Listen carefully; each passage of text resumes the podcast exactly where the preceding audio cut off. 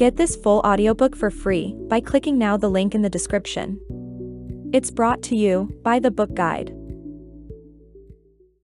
They're calling him Dr. Death. Jocelyn stood, peering at me dramatically from beyond the nurse's station, where I sat at my computer charting my patients. I glanced up at her over my screen and rolled my eyes. "Give him a break," I said, typing in my notes. "The guy's been here all of 11 hours. It's his first day." "That's the point," she whispered. "He has a 100% kill rate."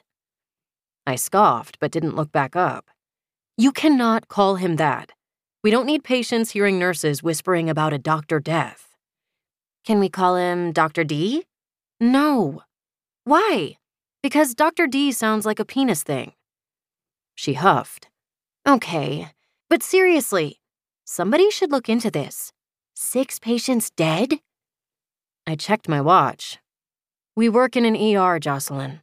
It's not entirely unheard of." "Aren't you supposed to be chief of emergency medicine? Isn't it your job to investigate stuff like this?" I did a final tap into my computer and looked up at her. "Dr. Gibson hasn't retired yet, and the board hasn't voted on his replacement, so no, it's not my job." "But it will be. You're totally going to get it. Don't you think you should dress for the job you want and stop the carnage?" She stood back and crossed her arms.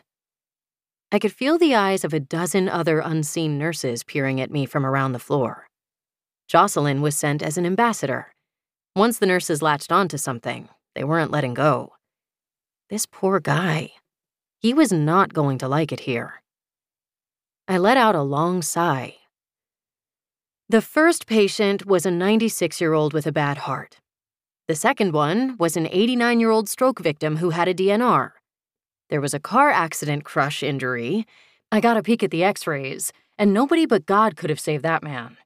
Patient 4 was a gunshot wound to the head, which I don't need to remind you is 90% fatal. The victim was comatose with no evidence of brainstem function upon arrival. 5 was a cancer patient on hospice, and 6 was so septic he was practically dead when he got here. I looked her in the eye. Not his fault. Sometimes it happens. She pressed her lips into a line. "Sometimes, but not on your first day," she pointed out. I had to agree with that. The odds were a little low, but still. "Just send all the new patients to me, okay?" I said a little wearily. "He only has another hour. And no Dr. Death. Please." She gave me a look. "He's rude, you know." "How is he rude?" I asked. "He told Hector to put his phone in his locker. You never make us put our phones away." "Isn't Hector in some epic breakup with Jose? He's probably checking his phone every 5 seconds. I probably would have made him put it away too." The door on room 8 slid open, and an auburn-haired white guy in black scrubs came out. His back was to me, so I couldn't see his face. I watched him peel off his gloves and drop them into a hazardous wastebasket. He pinched the bridge of his nose, took a deep breath, then dragged himself toward the locker rooms with his head down. Hector came out of the room behind him and looked over at us. He held up 7 fingers and sucked air through his teeth.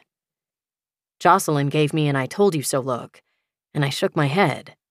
"No, Dr. Death. Now go. Do something productive."